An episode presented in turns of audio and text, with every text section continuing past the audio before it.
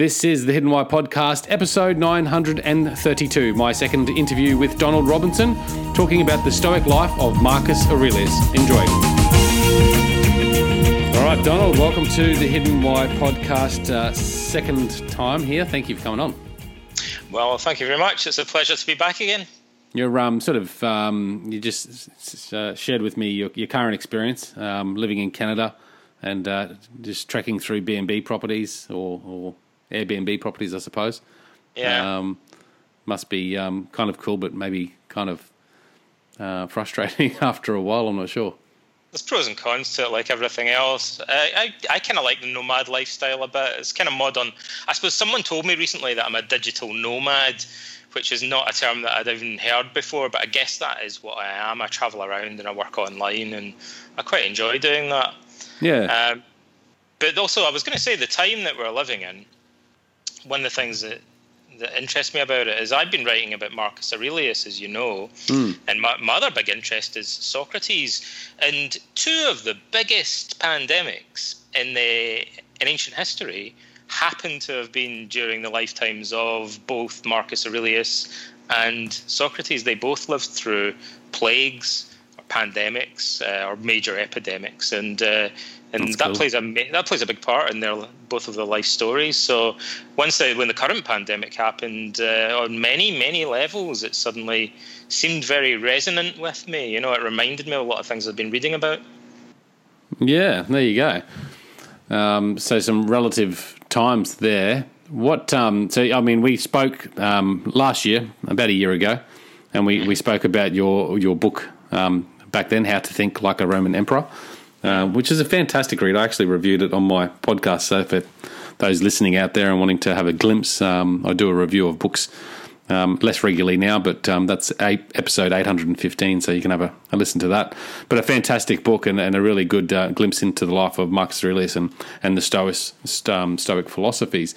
And last time you came on, we, we talked about Stoicism and also cognitive um, therapy, behavioral therapy, mm. which you're sort of into as well. And we sort of blended the conversation into two.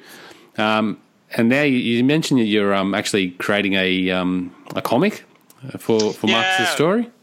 A graphic novel. Is a graphic novel. The term that I prefer these days, but or you know, it's basically a big comic for grown-ups, and Hmm. uh, it's about the life story of Marcus Aurelius. And like a lot of things, like a lot of the best ideas, I just kind of stumbled into it pretty much completely by chance. And uh, how did you stumble into to this by chance? Like it sounds like it must be some sort of purposeful intent. With No, the, uh, like I can tell you the there's a little story behind Hmm. it. You know, it might be interesting because I, I speak to so many people that try to get into doing different things and they don't know Yeah. how to get started. So sometimes it helps to say this is how it happened. Um, so a guy messaged me on Facebook, an artist who lives in Portugal called Zé Nuno Fraga, and he showed me that he had been writing a, a graphic novel about uh, Aristophanes' play, The Assembly Women. It's an ancient Greek uh, satire. And I read it and I thought it was kind of interesting. And then I forgot about it and ignored it for about six months, I think. And then out of the blue, one day I was probably kind of lying staring into space in bed one morning and I thought, maybe I should message that guy again, you know, and ask him if, about doing a little web comic or something. So I got Zé to do three little web comics about Marcus Aurelius to kind of promote my courses and whatnot, just as a bit of an experiment. And uh, then, cut a long story short, I was speaking at a conference in London, and I got some panels printed. And it's also it was a bit of a coincidence that I ended up doing that. I hadn't really planned to do that. It happened by chance. It was just because I couldn't get other printing done. So I printed these panels. I did this giclée printing thing, or sort of fine art, like high quality printing, framed and whatnot. And I, I put them out on display. And uh, a guy came up to me, and he was a senior editor for a major publisher. And that at that point, I realised that I'd completely forgotten that at these conferences there are often people that work in the publishing industry, and it, it had never occurred to me that this was quite a clever strategy that I'd done by accident. And uh, so the, somebody in the publishing industry saw the these little samples. They weren't even meant to be samples. And he said, "Have you got more of these?" So I showed him on my phone, and we got talking about it. And uh, we got talking about this idea, and ended up I was already under contract to a publisher, Macmillan, Um, and they ended up being the ones that, that went forward with a different publisher. And so we, you know, we put the idea together. We did some drafts, and uh, we're in the middle of doing it now. Like it's quite a major project. Uh, we've got a big publisher behind it, so it looks like it's going to do nice. pretty well. But I didn't know anything about graphic novels before, and you know, luckily I did read a lot of comics when I was a teenager, and then since then I haven't really bothered much. But I did a bit of a crash course. There was a surprising number of books out there about how to write a graphic novel, so I read a bunch of them, and I started reading lots of examples of graphic novels and speaking to people that work in comic shops and so we've finished all the drafts now. And I suppose one of the things I, I could say about how it relates to the philosophy and the life mm. of Marcus Aurelius is that I'll tell you something odd about the Meditations of Marcus Aurelius, right? The Meditations is the book that Marcus Aurelius wrote. I've got it here right in front of me, and it's bloody difficult to read. well, it's it's one of the most popular. You must have an older translation, I bet. Or do you? Uh, do you have like a? Do you know who the translator is? Um, Does it say on the cover somewhere? Like, By Marcus Aurelius. Introduction. I don't actually. It doesn't say. Black and white classics. The two the two main modern translations are by Gregory Hays and Robin Hard, and there's a couple of other ones. So I often people read older translations that were done in the Victorian era, and that can make it a little bit harder to read. So what one maybe that's what I'm reading. Hmm. Yeah, a piece of advice I'd give is if people find it a bit hard going, then try and look for one of the the more recent translations because they're usually a little bit more accessible.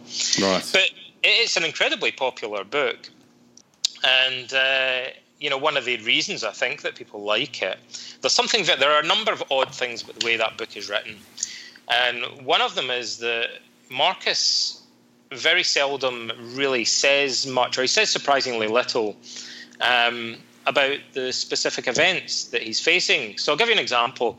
Hmm. One of the most widely quoted passages in that book is at the beginning of book two or chapter two, and it says, Every morning when I awaken, uh, when you awaken, tell yourself, today you're going to meet ungrateful people, jealous people, liars, traitors you know, and he tells himself to prepare in advance for adversity, for meeting um, with these people that are going to be difficult to deal with. So it doesn't come as a big shock yeah. or a big surprise to him, so he can take it in his stride. And everyone knows that passage; it's very widely quoted. But the odd thing about it is, I think when you read it, you think, "Oh, my mother-in-law is a bit like that," or you think, "My boss at work, he's uh, he's one of these characters I'm going to have to prepare to deal with." You know, yeah. you think about it on a more mundane level, but it's striking that he doesn't kind of give any hint that he's talking about specific people, and you um, you naturally project yourself into it because it's a little bit anonymous, and you forget that he was facing shortly after that a civil war and he was in the middle of fighting a, a huge war in command of 140,000 men along the Danube and protecting yeah. against a, a, massive invasion. So he's dealing with these world historic betrayals, and yet when you read the meditations, he could just be talking about a, a you know a quarrel he's had with his his missus or his mother-in-law or something like that. You know, it seems kind of more mundane and more down to earth because he leaves all these historical details out. So, so that's that's just the nature of his writing too. And, and yeah. I mean, as a writer yourself, I mean, I, I try to write some of my thoughts and my own personal philosophies, I suppose, but I'm always putting myself into it. Um, and it's incredibly difficult to take yourself out of it to make it more relatable to others. And there's, there's pros and cons to doing it, but you know, I think part of the appeal is that when we read it, it leaves space mm. for us to then step into it and yeah. project project our, our own issues into what he's describing. It's abstract enough that it can fit into. So it's timeless. It makes it timeless. He wrote it nearly two thousand years ago, and right. people can read it today and think, "Oh, this just reminds me of my boss at work," you know, or this is you know this is exactly the problem I've got to deal with now, because he's put it in these vague terms. But that leaves the door wide open then to say, well, what happens? There's a story to be told if we then look at the situation in which he was writing that and we take the way I sometimes put it is we have several, we know a lot about Marcus Aurelius because he was a big deal back in the day. So we have we know more about him than we know about most ancient philosophers because he was an hmm. emperor. So we have at least three major surviving histories of his reign, and we have a bunch of archaeological evidence and stuff. So we know more about him. Like so, some historical figures, some philosophers we know virtually nothing about, but Marcus we know a lot about. Yeah. So we have this external story about his reign, and then we have this internal story about his emotional or psychological or spiritual journey. And what I wanted to do was to try and weave these two things back together again and say, well, what if we imagine that when he says every morning you wake up, prepare yourself to deal with traitors and meddlers and liars, and we imagine that he's saying that to himself in this situation where he's facing people that are breaking peace treaties and instigating civil wars against him. And now that changes the kind of significance of some of the events in his life. And it hmm. also allows us to kind of understand in a more concrete way some of the things that he was battling with internally in, in the meditations. So I tried to do that in the in the book, but in the graphic novel it really um, when you try to actually visualize things on the screen or on the page, I think it surprised me how much it changes the the, the, the connotation and the meaning. One of the things actually I realized To add the visuals with the story. once and you the put philosophy. the visuals in, yeah, I, it, the way you interpret the events It's amazing, a, isn't it? a, a bit different. It changes everything a bit. You go, oh, I see it now. I see why he would react that way. You know, now I actually picture what he's just walked out of and what he's about to walk into. I understand why he would be saying that to himself more. But the other thing I hadn't realised is, uh, you know, I, I, I was writing, it's a kind of sword and sandals type thing. But when we try to visualise the events of Marcus's life page, in the middle of doing it, it suddenly dawned on me that without question, chunks of the story are more like a horror story. And, you know, for a couple of different reasons. So, one, the obvious reason is that we know Marcus lived through the Antonine Plague, as I mentioned earlier. So that killed 5 million people in the Roman Empire. You know, the pandemic that we're going through is small by comparison. And the pandemic that he went through lasted at, at least uh, a, a dozen years. It lasted well over a decade. Yeah. Uh, so it was, you know, like a different level from what we're facing at the moment, and uh, and also it was more visual. So we think it was smallpox. When people got the disease during his reign, they you could really see it. Like their bodies were covered in sweeping sores, and often they would go blind or maybe lose fingers. Um, some people, you know, some people were disabled as a result of it. So it was very in your face. And they say they were taking bodies out of Rome by the cartload, and uh, everywhere they would have been burning incense to try and kind of that was their best attempt to try and purify the air. Yeah. So the whole the whole ambience, the whole atmosphere of Rome changed. And then when you picture that on the page, you think, oh yeah, we know that. But then when you actually try and picture it, you think, wow, yeah, this went on for a long time. Like for over a decade, everywhere he went, he would smell incense burning and he would see dead bodies being carried out. You know, he'd see people with their faces scarred with pock marks from the plague and stuff, and people that had been blinded begging for food. And so it was like he was like he was living through a horror movie. Um, and then when you imagine, then when you come back to going, okay, you know the stuff that he's writing in the meditations, and it seems like kind of, it suddenly seems, you know, like he he's applying it to much more a much more devastating problem than we might think of at first. It, it's appealing to us because we can use it to deal with our more everyday mundane problems. Yeah, it's transferable, isn't it? Hmm. Yeah, but it's an inspiration in some respects when we think, oh, wow, when he says this, he's talking about dealing with something that's kind of off the scale. It reminds me of the inspiration that people get from Viktor Frankl's book, Man's Search for Meaning. Yeah. And partly that comes from the fact that they know, look, this guy was in Auschwitz. And so the things that he's saying have this kind of degree of credibility to them, you know, because he learned to apply these ideas in this very extreme situation. But again, with Marcus, you don't really pick that up from reading the meditations itself. But then when you really visualize where he was when he was writing it and what was going on around him, it gives it that kind of added credibility. You think, oh, wow, he's not mucking about. You know, he was dealing with very, very serious problems. And like I say, you know, problems similar in some ways to the ones that we are currently facing, but actually, you know, without question, or, you know, even scarier, you know, even more severe. Yeah, yeah, absolutely. Well, it didn't have all the um, the comforts that we have right now, you know, as as severe yeah. as it is for us today. It didn't have Netflix. No, it didn't have. Uh, it didn't have central heating and stuff like that. And but the scary well, and doctors me, and hospitals and you know all oh, the infrastructure that we have, which um, yes, it's still going crazy and it's still very uncertain, unprecedented times. But yeah, a lot to be oh, grateful for. They didn't even know what was causing it. You know, I mean, a lot of people in Rome would have. There were doctors who kind of you know had more materialistic theories and would have thought mm. there's there's something going on. They, I think they knew there was something going on with the air, but they had no no concept of a virus. Yeah. Uh, but they, uh, you know, a lot of them literally actually did just think it, they were being punished by the gods, and that yeah. was their be- best attempt to kind of figure out what the hell was going on. Um, they, so there was a lot of religious fanaticism as a result of it.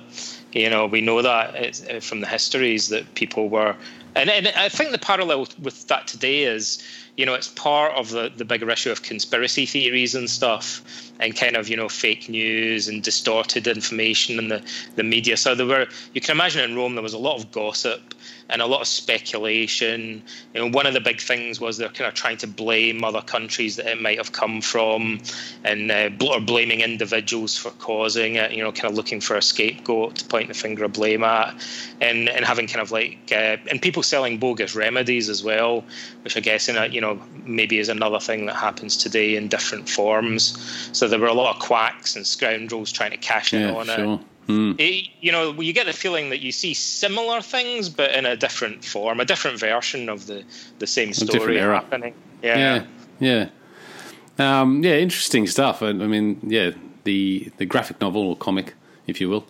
Um, certainly, that putting that visual behind anything. Like I was listening the other day just to um, takeouts, audio takeouts from movies, and mm-hmm. you know, movies that really had an impact on me. But listening to the audio I was less impressed.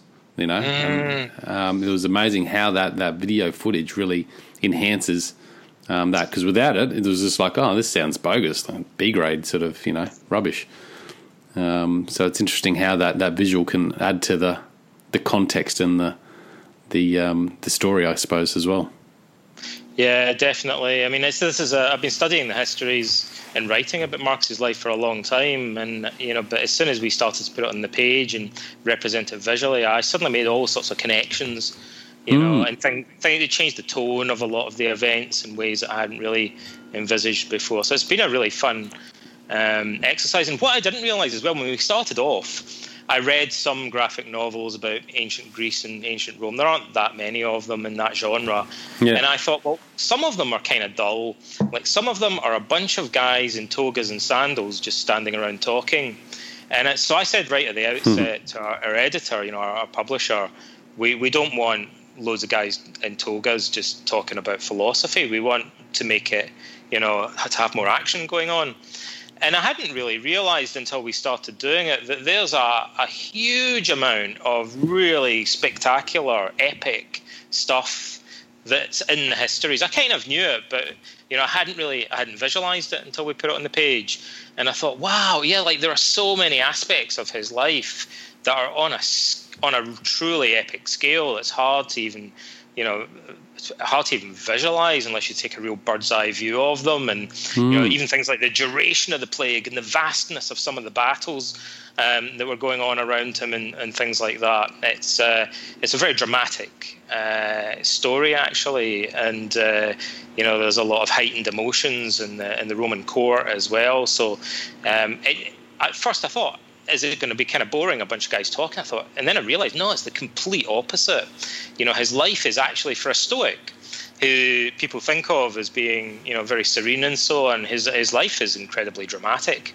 Yeah, absolutely. So, do you feel that the um, the life he led um, added to his? Uh, I suppose it did to his philosophical perspectives, or was it his philosophy that started and then helped him through the adversity he dealt with? Like, was there one before the other, or was it sort of a combination of both? Oh, that's a. You can imagine I could spend all day talking about. It. I'll give you the abbreviated answer to that question. because hmm. um, there's a, a, bunch of things we could say. Okay, so the first thing, which goes back a little bit further than you're implying, he had something bad happened when he was about three or four years old. Yeah. And that in itself is kind of interesting. So, you know, I, I imagine it affected him for life. So his father died, and we don't even know exactly why, um, but it's clear that his father died when he was a little boy. And I, it really does look like that had a psychological effect on him, and it also really transformed his life in a number of, of ways. It meant uh, all sorts of domino effect. Like so, it meant he was to a large extent uh, then his mother had more influence over his upbringing than would be typical, perhaps. Mm. Um, you know, so it, it, other men were involved, but his mother seems to have loomed really large in his life. And luckily for Marcus, his mum seems to have been a really cool person. Um, she was like uh, one of these exceptional individuals. She was one of the wealthiest and most powerful women in Rome. But from Marcus's description of her, she was also an incredibly uh, cultured and educated woman. But she also, like, uh, there's a certain class of very wealthy people that are almost kind of aloof from wealth. So Marcus said she she had very simple, old-fashioned values, and uh, she was very unlike other Roman nobles. She was she stood apart from the rest of Roman society, and she she preferred very kind of simple, plain living. Like, which is in, was in contrast to some of the trends in, in Rome at the time, and so we can see that this has really affected him. Like, he has this kind of aloofness from from money, and uh, and also we can see him kind of latching on to a number of male role models. Hmm. And that kind of leads into the philosophy because one of the guys that seems to become a, a father figure to him was a Stoic philosopher called Junius Rusticus, who's a, a Roman general and statesman and a Stoic philosopher who took Marcus under his wing and basically trained him and gave him a kind of. I'll tell you, in the meditations, Marcus actually says, uh, and just as an aside, when we first started doing stuff on Stoicism and CBT, there were some kind of snooty classicists that said, you guys are just kind of taking Stoicism and kind of trying to put a square peg into a round hole. You're trying to make it seem like modern psychotherapy. And that surprised me because it showed that they were kind of ignorant of the extent to which classical philosophy is completely pervaded with this therapeutic yeah. model or medical yeah. model. So in the meditations, at the beginning of the book, Marcus is talking about Junius Rusticus, and he said, I'm grateful that Rusticus persuaded me that I needed therapy. And he uses the word therapia in Greek. It just means therapy. Mm. Like so he says, Rusticus told me I needed psychological therapy, like Stoic therapy. They even use that word to describe it. In fact, Chrysippus, mm. the third head of the Stoic school, yeah. wrote a book called On Therapeutics. So they and they call it a therapy of the psyche. They don't quite say psychotherapy, but they would say therapy of the mind or psyche. Mm. And so this this is not a modern idea. You know, uh, they absolutely you know wrote books about psychotherapy. It was uh, very much a uh, an explicit concept that they had. So Marcus latches on to this guy, and he had quite a relatively sheltered upbringing um, for a lot of it. You know, he lost his father, and then there was a bit of turmoil, some challenges. But he lived at Rome in a, a, wealthy family, so he wasn't exposed to that much danger. But as soon as he became emperor, Cassius Dio, one of the main historians, says that Marcus um, wasn't one of the most successful emperors in an external sense, but he admires him nevertheless as being one of the greatest emperors because he had to deal with so many catastrophes and setbacks, and he did it with such kind of dignity and wisdom and strength of character. So yeah. some emperors are, are, really lucky. You know, like a, a, U.S. president might, you know, might might be lucky with the economy they inherit.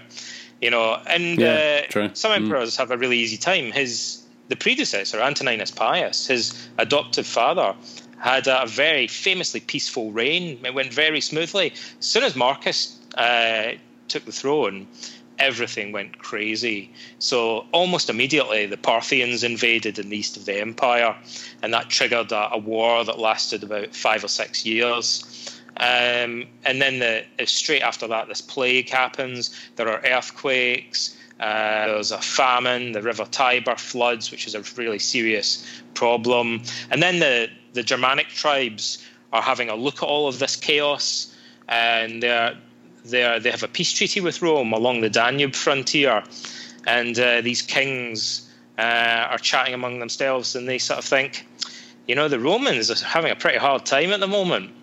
Like if we were going to invade, this is the time to do it. so they they jumped at the opportunity, and tens of thousands of them poured across the Danube uh, into the northern frontier provinces, uh, and all the way across the Alps into northern Italy.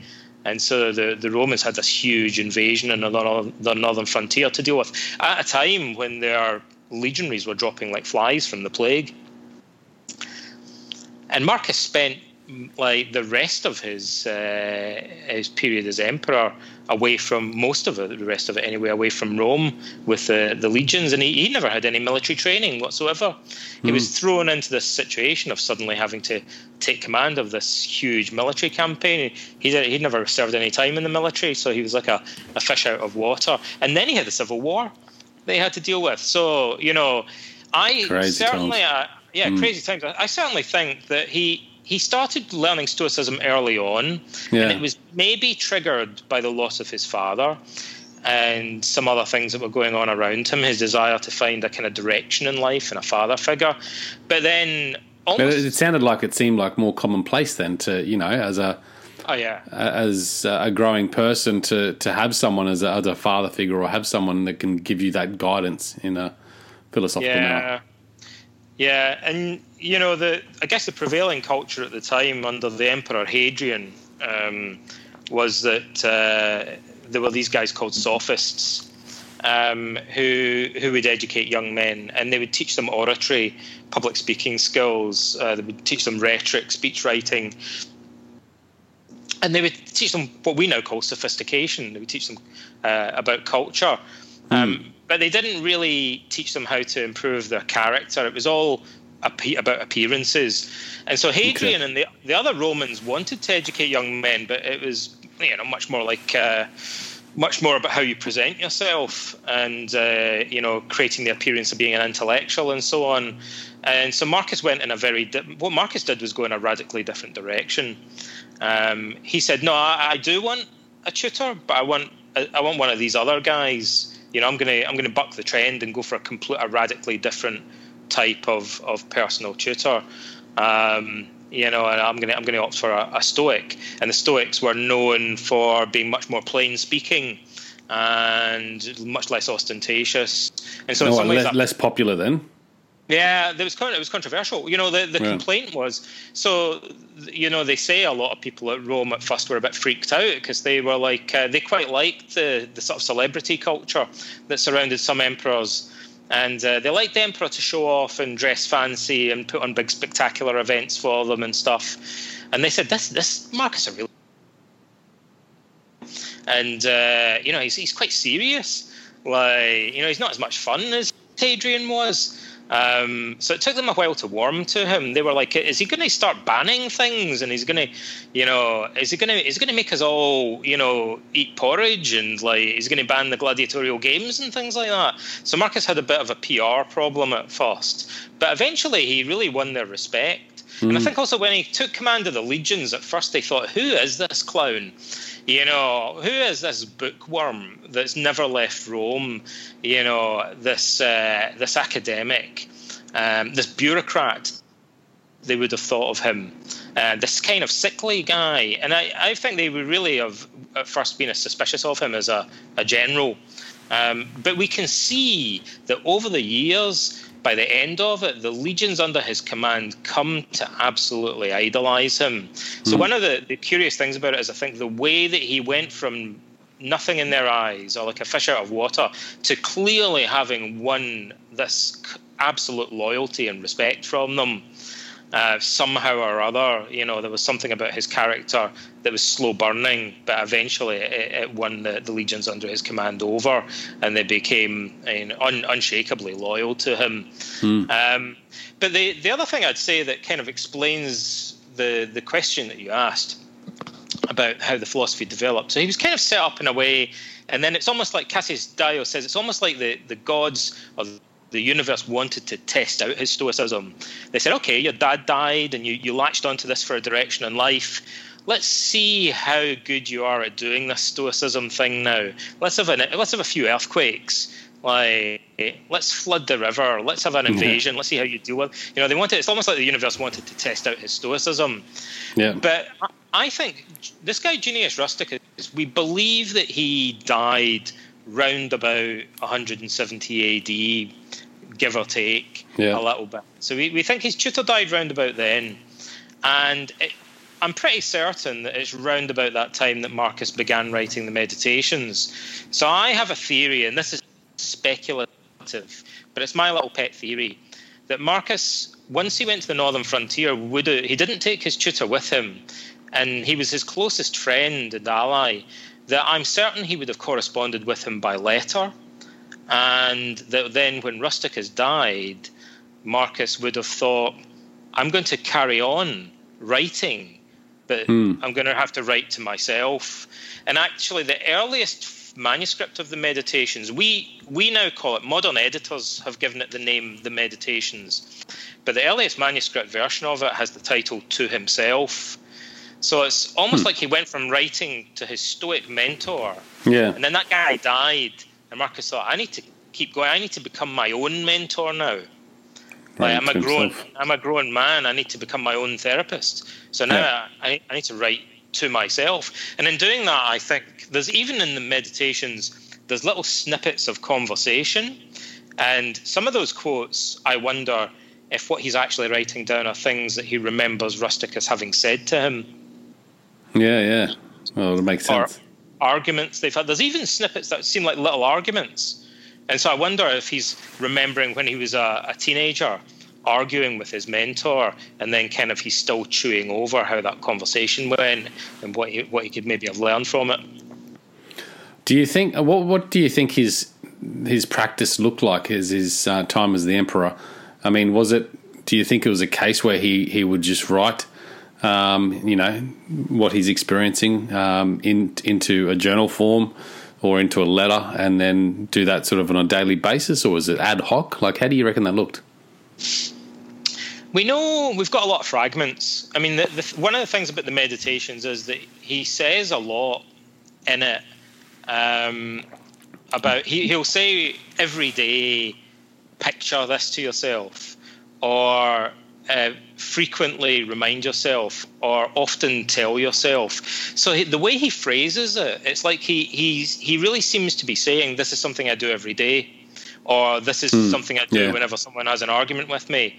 Like so, the way it's phrased sounds like a description of It's a regular, regular. practice that he's engaged in, right? I mean, like literally, there are bits where he says, "I do this every morning," and so like I I think it, it, I would assume that he did follow some sort of fairly consistent daily practice, and there seem to have been several components to it, and uh, I suspect that a, a a major part of that was writing stuff down. And I'll tell you, historians love this, right? We we also have. I mean, a lot of people that love Marcus Aurelius don't even realize that we have a bunch of other material that relates to him. They they, they often don't know that we have the histories. In fact, some of the people that kind of reviewed my book, there were a handful of them that got kind of, of annoyed, and they were like, "Well, you've made up all these stories about Marcus Aurelius," and uh, they didn't realize that these are all stories that are taken from the Roman histories. Like we have a, a bunch of accounts of things that happened in his life because he was famous back in the day. But in the 19th century, um, an Italian scholar found a bunch of letters uh, between Marcus and his rhetoric tutor, a sophist called Marcus Cornelius Fronto. So we also have a bunch of his private letters as well that he wrote before becoming emperor. And I'll tell uh, by a really cool quirk of fate, in one of those letters. So actually, most of the stuff in those letters is relatively boring, unless you're a real history nerd about it, like I am. Yeah. And every every little phrase becomes significant. But a lot of it's kind of banal. Um, but there are one or two little things that are really enticing, and one of them is that Fronto says to him, and it, it's not a philosopher saying this; it's a sophist saying it. Fronto says to him that he should take pieces of philosophical wisdom or like really profound sayings and practice rephrasing them so that he gets exactly the right nuance by choosing exactly the right word or the right metaphor to express an idea so that it becomes more powerful and more memorable to him. And so he's like his teacher. He's saying, I want you to do this as an exercise. Then we look at the meditations and we think, he's saying the same thing over and over again using different imagery and different. Hang on a minute. He's doing that thing that Fronto told him to do in that letter. Hmm. But he's uh, strangely, he's not, you know, this is a rhetoric tutor telling him to do that. But he seems to be doing something pretty much the same as that, but applying it to Stoic philosophy. So we don't know to what extent other Stoics did that, but uh, it's very intriguing that we actually have someone describing the method in a, a private letter to him. Yeah. So I would say he probably did sit down and pick out his favourite quotes, like a lot of people do that today, and uh, but he he put a lot of effort into thinking how would I phrase this differently? How would I paraphrase it so that it, it it's even more catchy so that it resonates with me at an even deeper level. Because if I can put it in my own words, or if I can find more powerful words to express it, or if I can find an even better metaphor, then it will kind of stick in my mind even more deeply. The Stoics, for example, actually, here's a metaphor about the use of metaphors. So they talk about the guy that founded Stoicism, Zeno of Citium, was a Phoenician, and the Phoenicians were famous for trading uh, this purple dye uh, called imperial purple or Tyrian purple. Hmm. So it was one of the most valuable commodities in the ancient world. It was used to dye the robes of kings and emperors. Yeah. And uh, but Stoicism, right all the way down 500 years later. So Stoicism in the ancient world flourished for five centuries, from the time of Zeno to the death of Marcus Aurelius. Marcus is the last famous Stoic that we hear about. So there are various metaphors about Zeno and dyeing things purple, but Marcus keeps banging on about this as well. And so he says, I should be dyeing my mind deeply with the, the moral wisdom that I've learned from philosophers. So not just kind of superficially taking on these ideas. Like a sophist would think, oh, how can I make this sound cool? What's going to impress an audience? So Marcus would be saying, no, it needs to penetrate into the very core of my own being. Like I need to think of this as a dye that sets very deeply and very permanently, mm. fixes properly, you know. And that was how he thought uh, about it. And another cool metaphor that we find in, in Stoicism is, so the Stoics would say, the Stoics love these paradoxes. So they like to say that there's such a, th- a thing as true kingship. Seneca says the truest empire is to be emperor of yourself. And the Stoics believe that paradoxically, someone like Alexander the Great, you know, the most powerful uh, man in, uh, of his time, was like a slave in a sense. Whereas Diogenes the Cynic, who went around naked and lived like a beggar, was like a king by comparison because he'd conquered his own mind. And so Marcus says, you, you know, you shouldn't be trying to dye your imperial robes purple. You know, it's not your outer garments that matter. Yeah. You know, rather you should be dyeing your mind metaphorically purple so that you become truly regal in the very core of your being.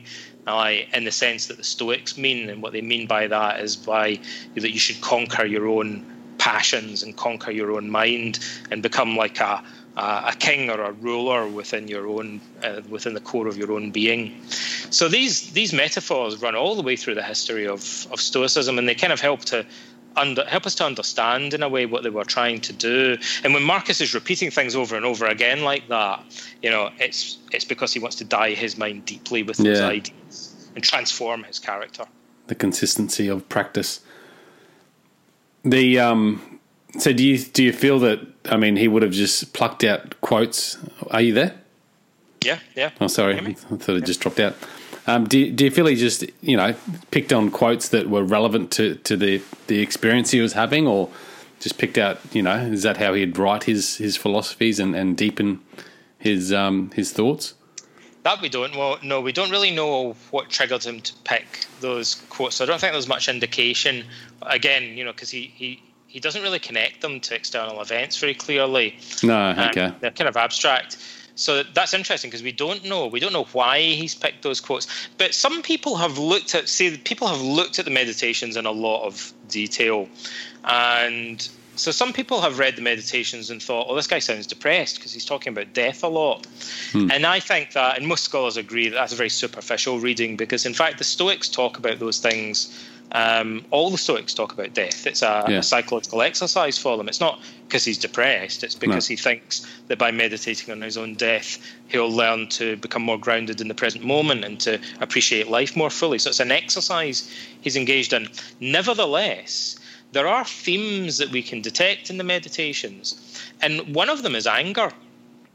So the ancient Stoics were very interested in anger, but it's one of the major themes. That, there are a couple of others, but uh, dealing with anger is a major theme. Now, the very first sentence of the meditations says that he's grateful to his uh, paternal grandfather because he showed him what it means to be free from anger. That's the opening sentence. And then later on, he one of the few points at which he kind of mentions his own internal struggle. There are a couple of points, but one of them is that he says that he's grateful that the at times when he was losing his temper, that he never did anything that he might regret. And he mentions that the interestingly, the person that he used to lose his temper with the most was Junius Rusticus, his Stoic mentor, which is very intriguing. Yeah, so he loved he loved Rusticus. Like so, this guy that he loved the most also infuriated him because Rusticus was being Challenged very him. plain speaking, challenging him. Yeah, really challenging him, kind of poking, like questioning. Um, and so Marcus, obviously, probably when he was younger, I imagine when he was a teenager, Yeah. kind of lose his rag, lose his temper sometimes in response to that. And he also mentions that Rusticus showed him how to be reconciled with friends after you've had a quarrel with them. So this guy would often say really challenging things, and Marcus really struggled not to lose his temper. Um, but then Rusticus seems to have been really good at smoothing the smoothing over the waters and uh, and you know re- repairing the damage that had been done as a result of an argument. But nevertheless, we can see Marcus acknowledging that he's got an anger problem, and throughout the meditations, he talks often about how to cope with anger and how to conquer it. So we don't really have good examples of specific other hmm. specific situations that he's responding to. But it looks like throughout his career, he made a real effort to overcome his anger. And also from the outer story, as far as the historians are concerned, Marcus was known for being unflappable. Now, and unlike other emperors, so for example, Hadrian was known for having a very short fuse and being potentially quite violent. Uh, but whereas Marcus was known for being very merciful and lenient and not really rising in the face of provocation. So, although he talks about having this internal struggle, it kind of looks like he succeeded in conquering it. At least that's one interpretation of, of what we see in the histories. Well, he's he's obviously dealing with every day and a consistent practice to to cope with his anger and his temper. Yeah, other For a very long time. See him as an angry guy. Hmm. Although he's although he feels that this is a personal challenge for him, like he seems to have succeeded in not losing his temper with other people. Other people think he's surprisingly even tempered. How did he deal with like you know self mentoring when he lost his his mentor and started writing letters to himself potentially?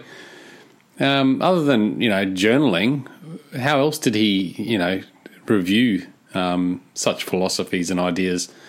Uh, you know, because you, you you talked about people in men in toga and sitting there and talking about philosophy. Um, was there any of that, or was it you know was it Oh, just yeah, purely fine. journal? He went. He went to lectures. I, I'll tell you one of the things. Another weird little historical anecdote is we just a random comment in another author. We know that somebody made fun of him once because hmm. Marcus. They bumped into Marcus in Rome, and they said, "Where are you going?" And he said, "Oh, I'm going to attend the lectures of a philosopher." And to the the Romans, this was hilarious.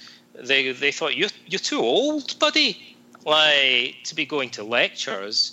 And I suppose we still have a little bit of a trace of that today, but it seems like it was more of a thing to them that you know once you are middle age or beyond, it was like a little bit odd to be attending the lectures even of of a, a philosopher. Like most of the audience would be fifteen year olds, uh, you know, or, or you know certainly young young men. Um, and so Marcus would have been a little bit out of, out of place in the audience, perhaps. But he was an eternal student, right? So he he was perfectly happy. He didn't care about the ridicule. Like he was perfectly happy to go and listen to lectures of all sorts of different philosophers throughout his life, and to engage, to surrounded himself with philosophers that uh, gave him advice. But I'll tell you, maybe I'm not sure if this is the kind of answer that you were thinking of, but uh, just as an aside, in a way, the other thing he tells us that he does, or the histories tell us, is that he would visit the graves frequently, the tombs of his deceased tutors. And also, Romans had a household shrine. They had like a, like a little shrine in their house Yeah. where they would have little statuettes of their ancestors or their family members or other people that were important to them, like their parents and stuff, and their household gods. And Marcus had little statuettes of his tutors in his household shrine. So today we might have photographs of people that we care about, but the Romans had little, maybe they had painted pictures, they also had little statuettes. And I think we can imagine Marcus spending time quite solemnly at this shrine contemplating uh, these deceased mentors that he had.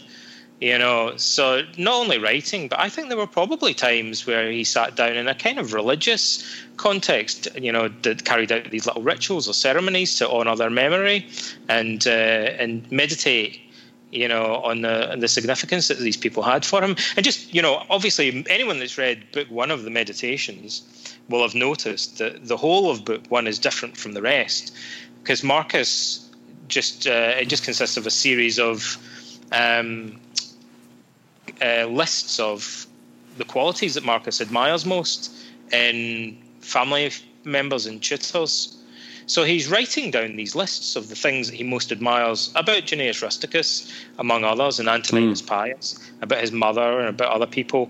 Um, and so he's doing that in his, his journal and the meditations.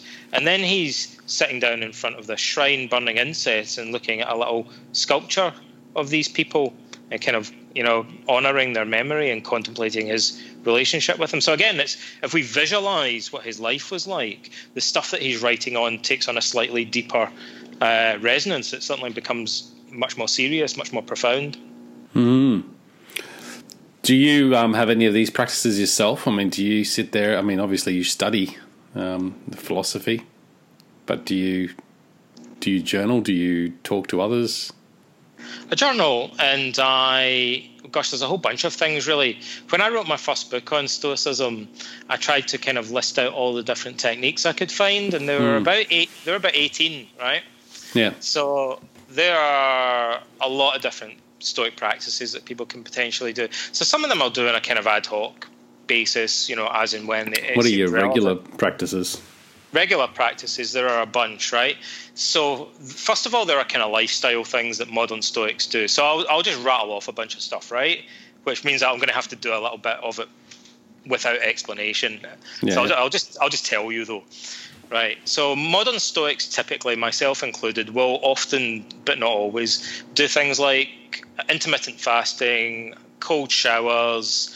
Like often they'll pursue exercise in a particular way. Um, so I tend to jump rope and, and do exercise and go for walks and things like that, you know. But I focus like often when Stoics do things like fasting and exercise and stuff, they're they're focusing not so much on the external outcome, like the, the fitness and so on. That's like a secondary goal, but the main goal is to develop self discipline and strength of character, right? Right. So it's a little bit, but a little bit of a different reason for doing it in a way. And then um, usually in the morning, I'll picture uh, the day ahead and I'll kind of plan the things I have to do, and I'll consider in advance what would happen if I allow negative emotions to guide me, and then I'll imagine what would happen if I allowed reason and good judgment to guide me, and then I'll kind of contrast the consequences. Like we tend to traditionally, you imagine it as a fork in the road. Right, it's called. It used to be called the Pythagorean fork. The Stoics use this concept as well. And uh, so you sit down and you'd imagine, listen, imagine it's like a dichotomy. So imagine I just allow myself to get angry with this guy later on, and where that where that's going to lead me off in one direction. And what would happen if I actually like allow myself to kind of question my anger and rise above it, like and behave more rationally and more responsibly. So that's going to lead me off in a, in a tangent in a slightly different direction. And the the key being that you'll you'll imagine that those two paths are going to diverge more and more as time goes on, right? Like so, what would happen if I did that every day, like, and I consistently developed a habit of rising above anger and questioning it, like, and responding in a more responsible way, versus what happens if I get in a habit of allowing my anger to take hold of me, like, and I get swept along by it. Like, mm. so that's what the Stoics want us to do: is to think about the consequences of these things and what would happen. How long would you they, spend on on that sort of activity exercise? It varies. Like, um, I mean, I might, I might only do it for like a few minutes, or, yeah, okay. or sometimes I might spend like ten minutes or yeah. fifteen minutes doing it. Hmm. And then in the evening, um, the Stoics describe this exercise that again comes from the Pythagoreans. They borrow it from this other school of philosophy, and uh, Seneca describes this in his book on anger. Epictetus describes it. Uh, Galen, who's Marcus Aurelius's court physician, describes it. Marcus himself doesn't describe this technique, but he must have been aware of it.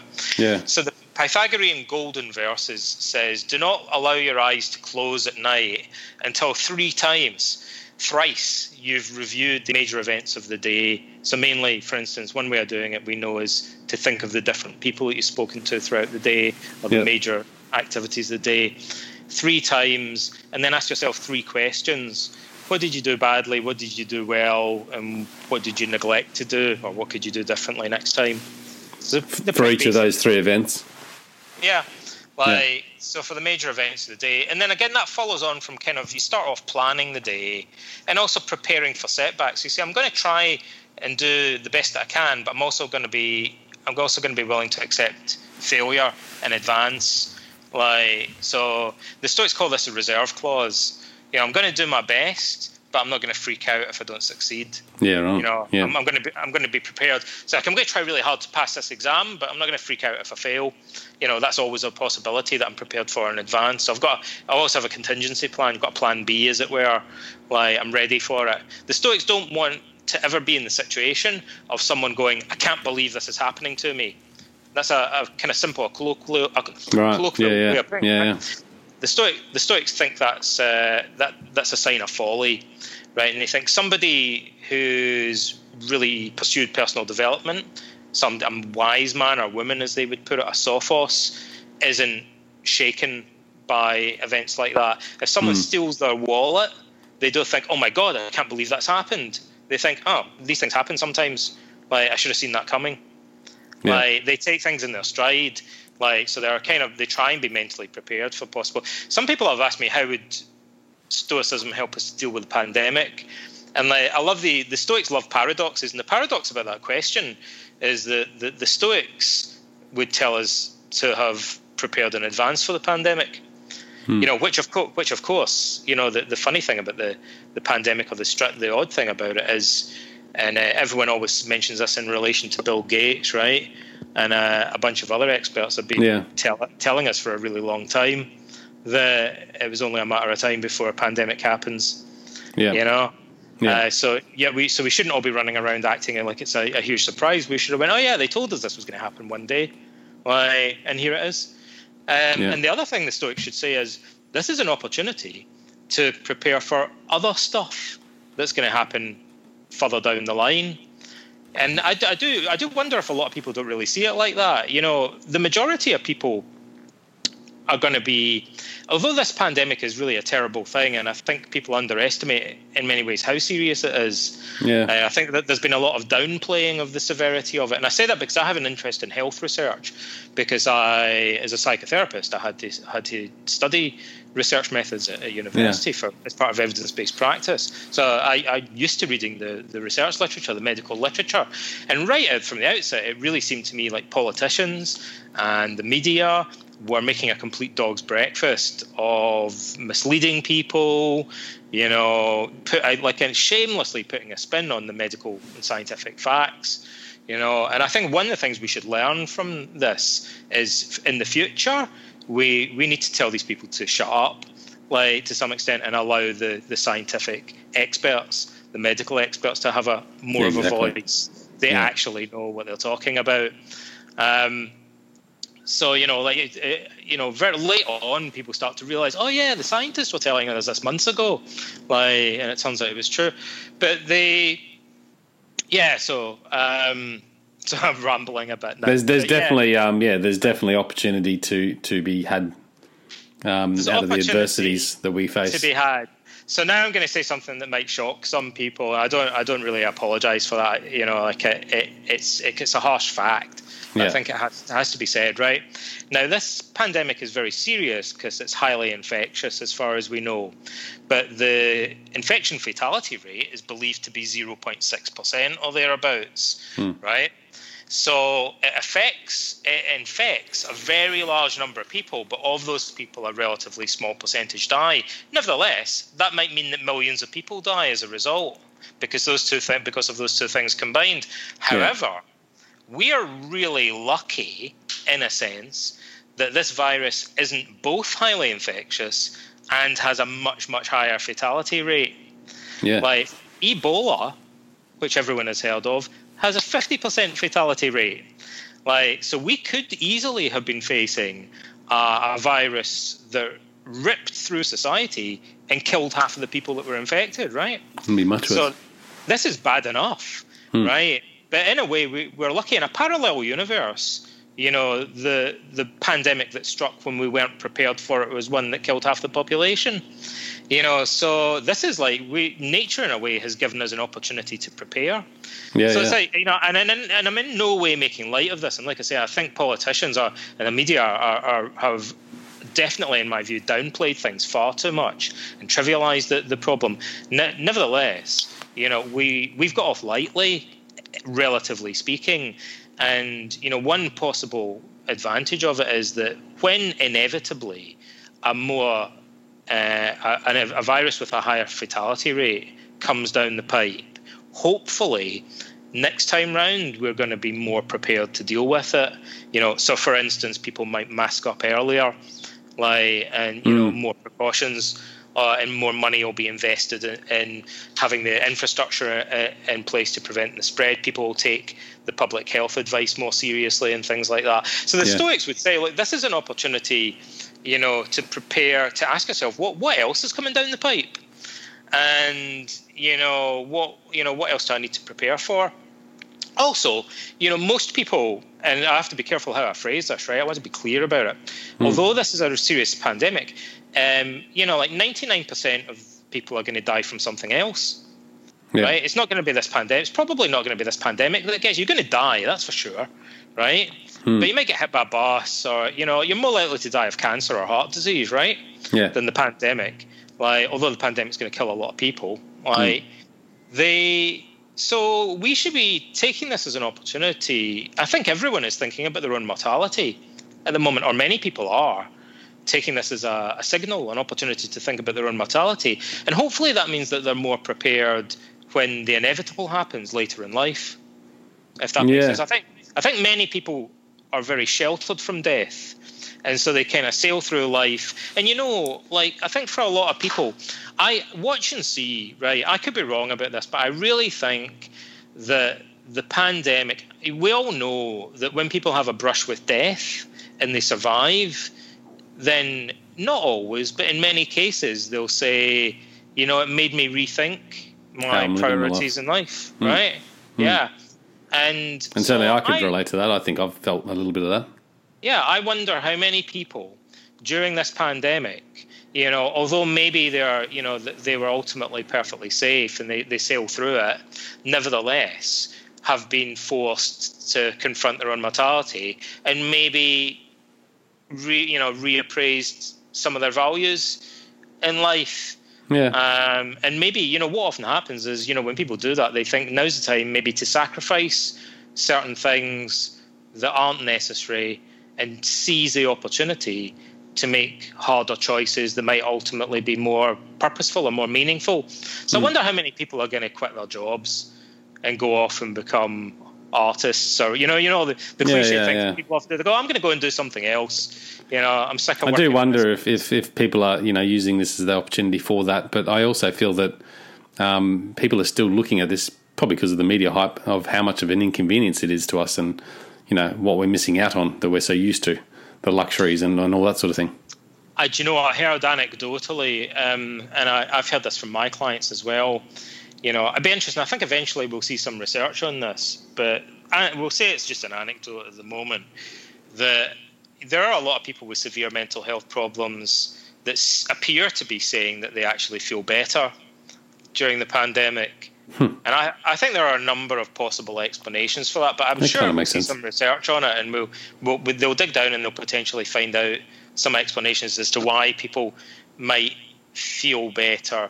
And it, you know, again, it could be that just forcing them to question their values and their mortality has has le- led to them doing things that are more meaningful with their time, perhaps. And Taking also, the you know, unnecessary pressure away of life. that yeah, maybe you know a, a lot of people maybe have taken the time at home to do spend more time with their family, Hmm. to work on themselves and engage in personal development. There are people I'm sure that have just sat there smoking weed and playing computer games or whatever, you know, and maybe I'm not yeah, I'm not disrespect like, you know, maybe doing things that aren't potentially that constructive though. Uh, maybe they've just been sitting there watching TV and eating junk food or whatever whatever their kind of like their vice happens to be that they're overindulging in. But there are you know, I look out the window in Toronto, there's people jogging and doing Tai Chi in the park and Yeah. like never before you know and so i think a lot of people are working on their self-discipline and their fitness the, the my publisher at first you know like a lot of things in life people think this could go either of two ways so i think the publishing industry were thinking maybe um, people are going to stop buying books you know may, maybe that you know like maybe people are going to stop reading like we don't really know what's going to happen but we now know that book sales will shot through the roof Yeah. right? Which in reading. retrospect, like, a lot of things in retrospect, it doesn't seem surprising. But you know, when we were uh, at the beginning and looking forward, people weren't really sure which way it was going to go. But now we know, yeah, people read a lot more, and so maybe they're you know they're they're learning things, and you know that this time is actually changing them, you know, and and benefiting. I'm sure there are people there just sitting. You know, getting annoyed, indulging their bad habits or vices or whatever, killing their time, and then they can't wait to get back to work. But I think there are a lot of people during the lockdown who have changed for the better. Yeah. Uh, uh, Yeah. You know, I definitely think we're going to see that, and I think it's it's there's a shift happening at the moment with that too. So you And- know, and a lot the of people working working from home and, and working less and, and all that sort of thing. they seem to have found that stoicism resonates with their experience. So there's a, there's definitely an explosion of people now getting much more interested in, in stoicism. And uh, one of the other things that you you kind of reminded me of is that the Stoics often recommend a kind of minimalism. Yeah. You know, it's not absolutely essential, but like the, it makes sense in terms of the Stoic philosophy. And I think a lot of people now are realizing maybe they don't need to eat out in restaurants as often, and you know, maybe they don't need to spend as much money and go shopping and things, and they're maybe finding other things to do with their time Hmm. um, that are perhaps more fulfilling. Yeah. Yeah. You know, I, I feel that some people, and maybe I'd, I'd maybe even say our, our culture in general, perhaps in some respects, might become less materialistic, like as a result of the, the privation that's occurred due to to lockdown.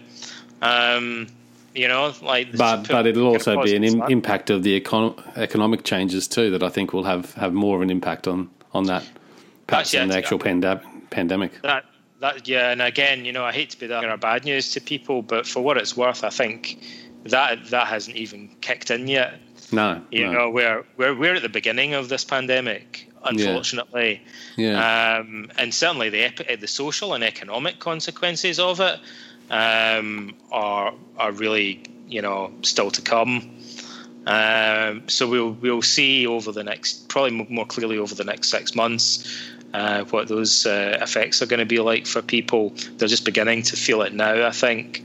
Yeah. Uh, sad, sadly, but then also, you know, I think the uh, many of the things that people were. I know people. So many people are going to struggle, um, but there were also people probably spending money on doing things buying things, for, like entertaining themselves and things in ways that I think they're beginning. I definitely, from speaking to people, one of the things they're telling me is that they're realizing that they were kind of squandering their money before, and and they realized that they were kind of doing things that were weren't necessary.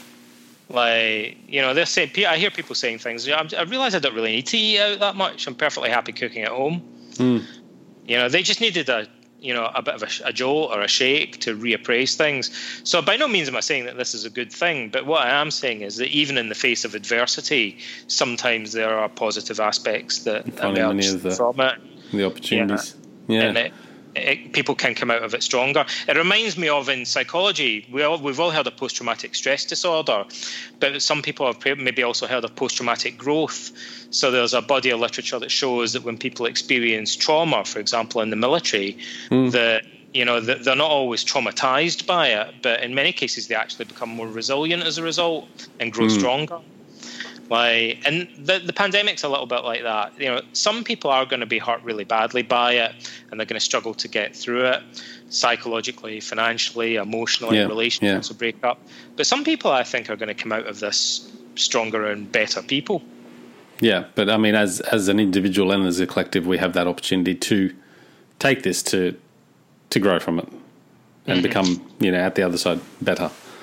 So It'll be interesting, Donald. I um, yeah, no, mate. Appreciate your time coming back on for the second time, and um, much more of an insightful look into Marcus Aurelius' life, um, as it relates to Stoicism as well. So, uh, appreciate you sharing, and I look forward to the graphic novel.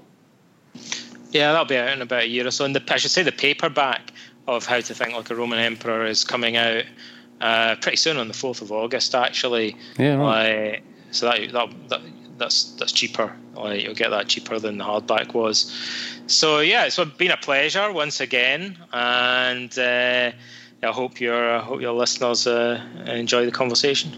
I'm sure they will have. And guys, check it out at thehiddenwhy.com, and you can reach out um, to Donald anytime. I'll stick the links in the show notes. So um, enjoy this episode, and until next time, peace, passion, and purpose. See you soon. Thanks, guys, for listening to this episode. I hope you enjoyed what you heard. I hope you love what you're hearing. If you like this episode, guys, or any of the episodes that you're listening to here at The Hidden Why, please do me a favor by sharing it. You can share it with your families, you can share it with your loved ones. You can do that by using your favorite social media channels, using the icons on the platform that you're listening to The Hidden Why podcast. Also, guys, if you're a fan of the show, please connect with me. Connect with me at thehiddenwhy.com. I love to hear from you. I love to converse with the people that listen to this show to find out what they enjoy, what they don't enjoy, and perhaps if they have any questions or feedback for the show as well. You can stay up to date with all that I'm releasing here, guys. I do a solo show every Monday, a three minute thought every Thursday. I do two interviews a week on Wednesday and a Saturday, and a book review every Friday. You can stay up to date with all that by subscribing to my newsletter at thehiddenwhy.com. Just enter your email address there, and also subscribing to the podcast on the platform that you choose to listen to your podcasts. You can also support the show, guys, by using the Amazon links at thehiddenwhy.com. So if you like books, you can get all the books that I review there um, and anything else really that you like to purchase through Amazon. So use that link, it helps support the show. And we've also got a deal with Audible, guys. Audible is a fantastic way to listen to all your favorite books. We've got a deal with them so you can get two free books when you subscribe or, yeah, subscribe to a 30 day free trial. So check that out again at thehiddenwhy.com. Guys, that's it from me. You know what to do. Go out there, breathe more passion into every single moment. Do everything with greater purpose. And in doing so, you will discover your hidden why. This is The Hidden Why. My name is Leigh Martinuzzi. Until next time, peace, passion, and purpose. See you soon.